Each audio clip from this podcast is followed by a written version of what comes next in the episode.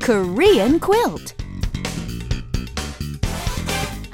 Hello, everybody. Welcome, welcome to Korean quilt. your connection to the Korean language and culture. Hi, everybody. I'm Anna. And I'm Richard. Thanks for being with us today. Okay, Richard, in our last segment, we looked at how to ask the time in Korean. 지금 몇 시예요? Right, so asking someone, what time is it? Right. 지금 몇 시예요? Okay, so don't forget that and let's dive right into today's Korean, shall we?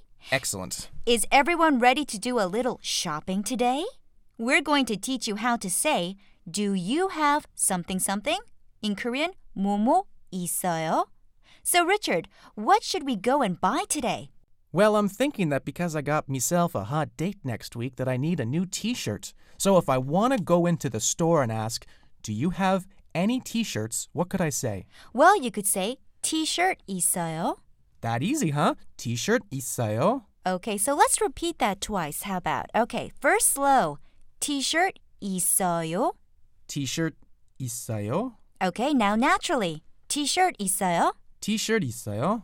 Okay, but Richard, do uh, Koreans really say T-shirt? Well, good question. They don't actually say t shirt with an English pronunciation, although they use the same word.